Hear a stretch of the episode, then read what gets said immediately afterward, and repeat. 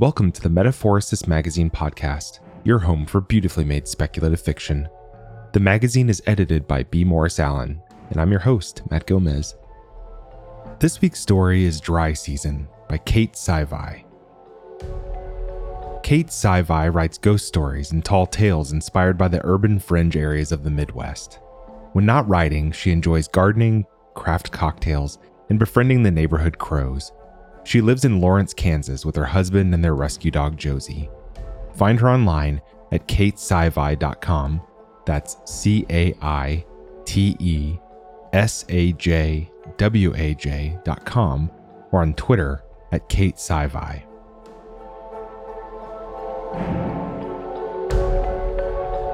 Let's jump in.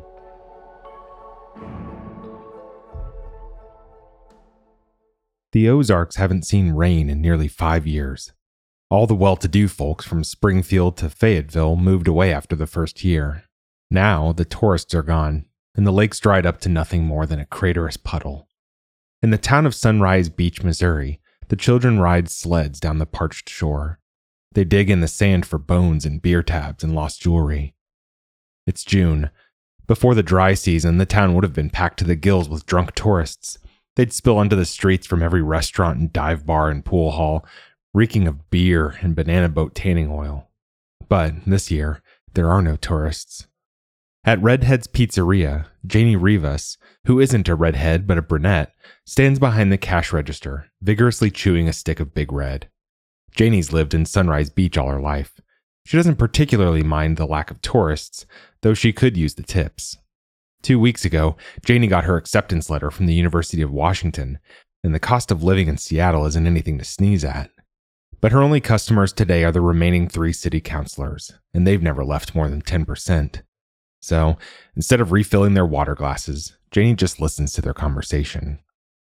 What if it never rains again? Myrna Fairway asks. Myrna owns Gator's Waterfront Grill. Her last customer was a young man passing through on his way to Denver, and he didn't even order anything. Just asked to use her bathroom.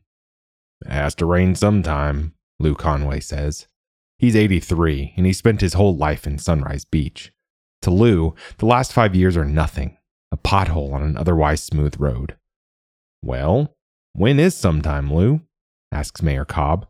The town is dying. Hell, we don't even have a beach anymore. We have to do something now. Cobb works in the post office. His annual mayoral salary is $1, but there's something about that title, mayor. He's afraid he'll soon be mayor of nothing. What are we supposed to do? Lou asks. This is the weather we're talking about. You know very well what we're supposed to do, Myrna says quietly. Lou curses. She's right, Mayor Cobb says. We have to make an offering.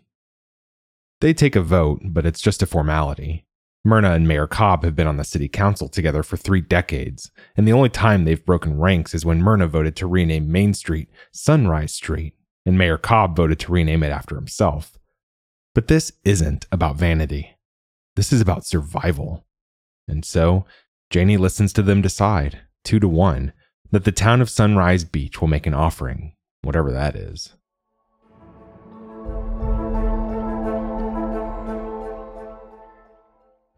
The next day, Mayor Cobb issues a proclamation, and the townspeople gather at the docks. Janie isn't among them. She's tethered to one of the beams, watching dawn sunlight gleam off the ancient remains of broken beer bottles, still half buried in the lake bed. Sun bleached driftwood juts from the sand, like the bones of a monstrous sea creature or the pillars of a long lost temple. Janie is still wearing her work shirt from the pizzeria. The townspeople watch and wait, Soon, the dry season will be over, and the air will hum with the sounds of motorboats and churning water.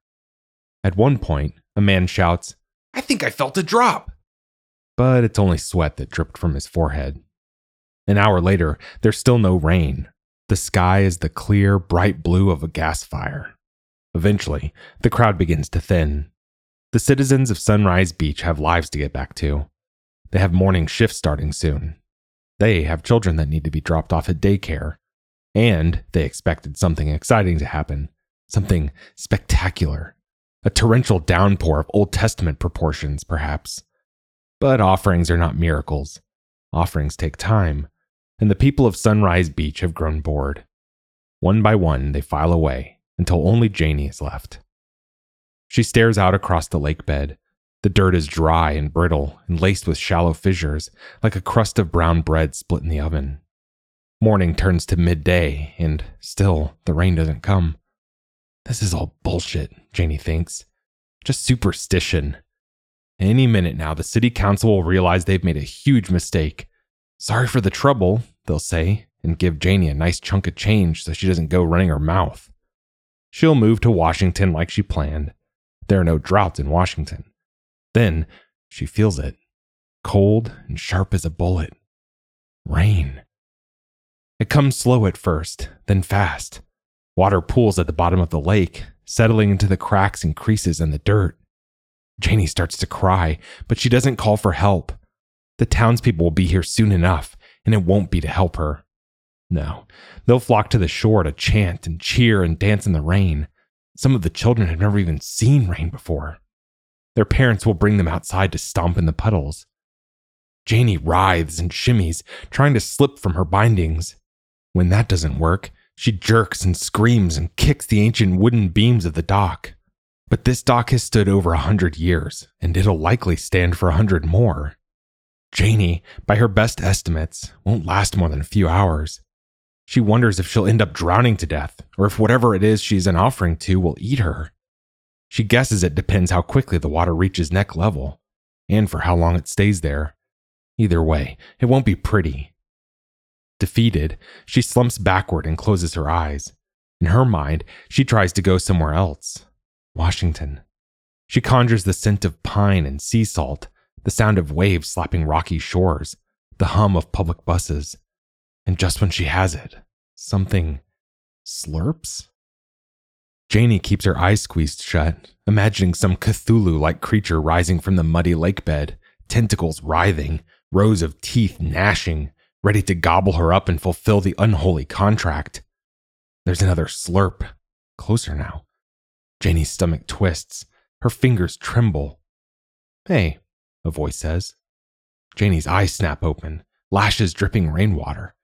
A man is standing there slurping a Sonic Route 44 like he's at a backyard barbecue and not the bottom of a flooding lake. He's wearing cargo shorts and a Pabst Blue Ribbon t shirt.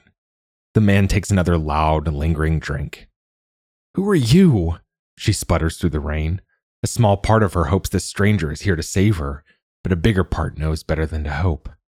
The man studies her, gnawing absently at the red straw in his drink. His eyes are the color of a brewing storm. I'm the lake god, he says finally. If Janie weren't tethered to a piece of wood at the bottom of the lake, she wouldn't believe for a second that this guy is god of anything. He looks like he works at a bait shop.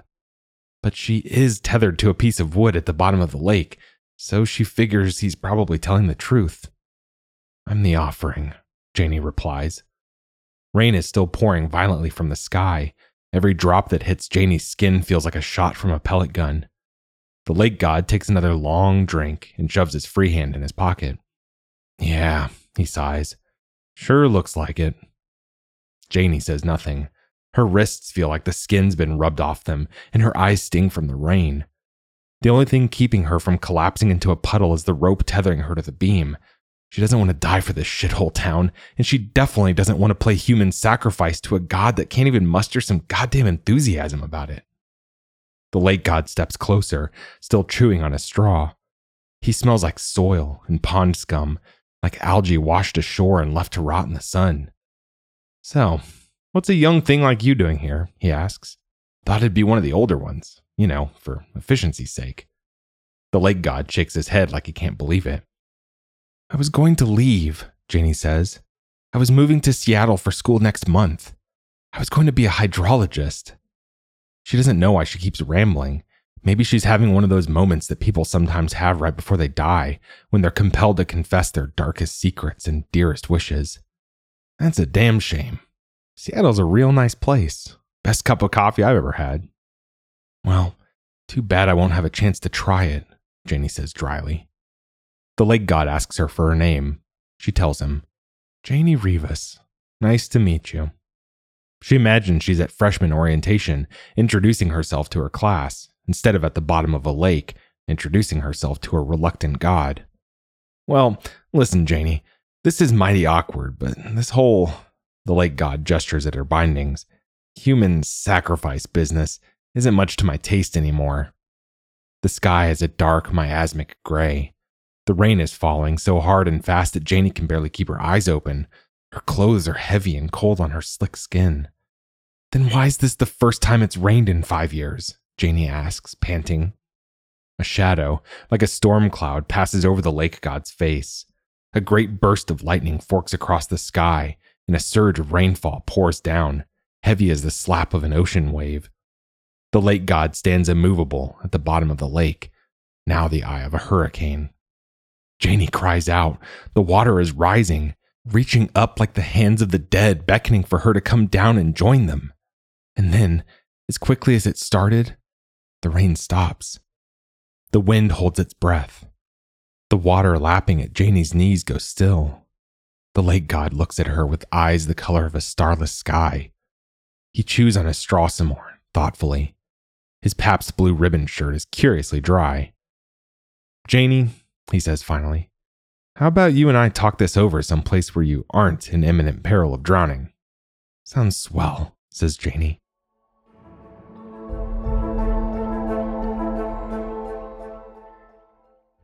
The lake god, inexplicably, drives an old Ford Bronco, and with it, he drives them to a gas station halfway between Sunrise Beach and the next ghost town.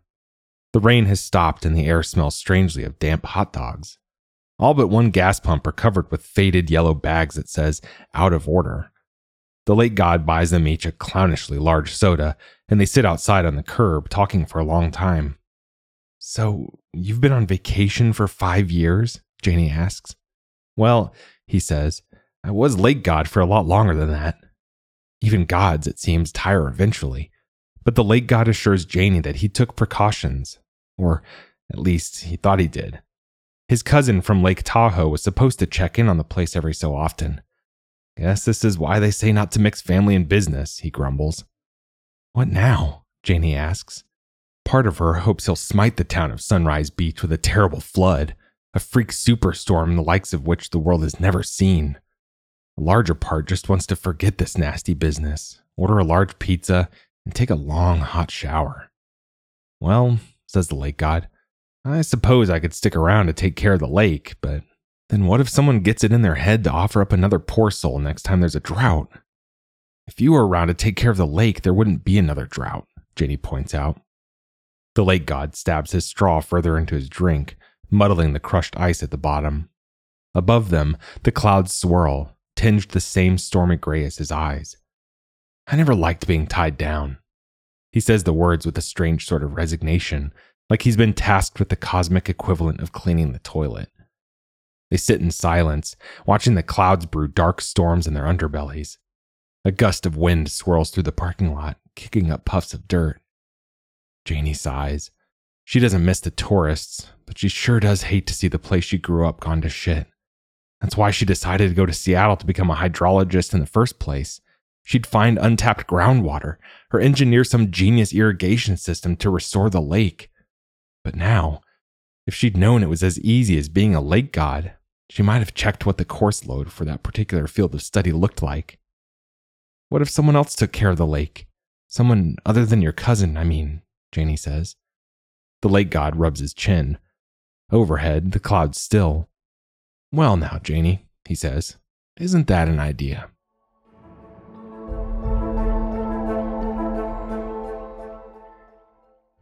When Janie shows back up in town later that day, the people of Sunrise Beach give her a wide berth. If it weren't raining, they'd probably drag her back down to the bottom of the lake. But it is raining, so they let her stay. Still, no one knows quite what to say to her. Some of the townspeople feel guilty, but for most of them, it's just awkward. Yeah, it's great that the lake god spared her, but does she have to rub it in their faces? A few people work up the courage to ask questions. What happened down there, Janie? Did you see him? What did he say? Whenever these questions come, Janie just shrugs. She keeps to herself. She watches a lot of Netflix and occasionally goes for a swim in the lake, when it's not raining, that is. There are whispers that maybe the lake god didn't spare Janie. maybe she just made a deal with him. The good people of Sunrise Beach are afraid. On the day Janie leaves for Seattle, Myrna Fairway and Lou Conway of the Sunrise Beach City Council resign, and Mayor Cobb skips town entirely. The people burn down City Hall as their own kind of offering and hope that that's the end of it. No one is harmed, and the citizens of Sunrise Beach are steadfast in their silence about what exactly happened and who is responsible. Janie, of course, won't hear about this until months later when she returns to Sunrise Beach over fall break accompanied by a man that smells of wet soil and algae. In Washington, Janie's learned of drainage basin management and agricultural water balance and flood forecasting. She's pleased to find that, after all that, summoning rain comes quite naturally. After graduation, the man that was once the lake god claps her on the back as they say their farewells. When Janie asks where he plans to go, he says, Somewhere without any damn lakes, that's for sure. When Janie returns to Sunrise Beach for good, the tourists return as well, filling every restaurant and dive bar and pool hall. The townspeople still don't know what to say to Janie, or whether they should say anything at all. At first, they're too afraid to let their children splash in puddles, let alone swim in the lake. But after five years of steady rain, their fears grow dull and they grow bored. So they pull the tarps off their fishing boats. They pack their coolers with beer and hard seltzers the cautious ones buy their children life jackets. They convince themselves that if one of them had been chosen as the offering, Janie would have stood in the crowd, watching and waiting and saying nothing, just like they did. Janie lets the townsfolk think what they will. Her blood has long since turned to water, and with it, any rage she felt ebbed away like a wave receding from the shore. That was Dry Season by Caite Sajwaj. Thanks for listening. If you enjoyed this episode, we'd love if you'd leave us a five star review on Apple Podcasts, or better yet, share the magazine and podcast with a friend. If you'd like to listen to more speculative fiction, visit us online at magazine.metaphorosis.com or on Twitter at metaphorosismag.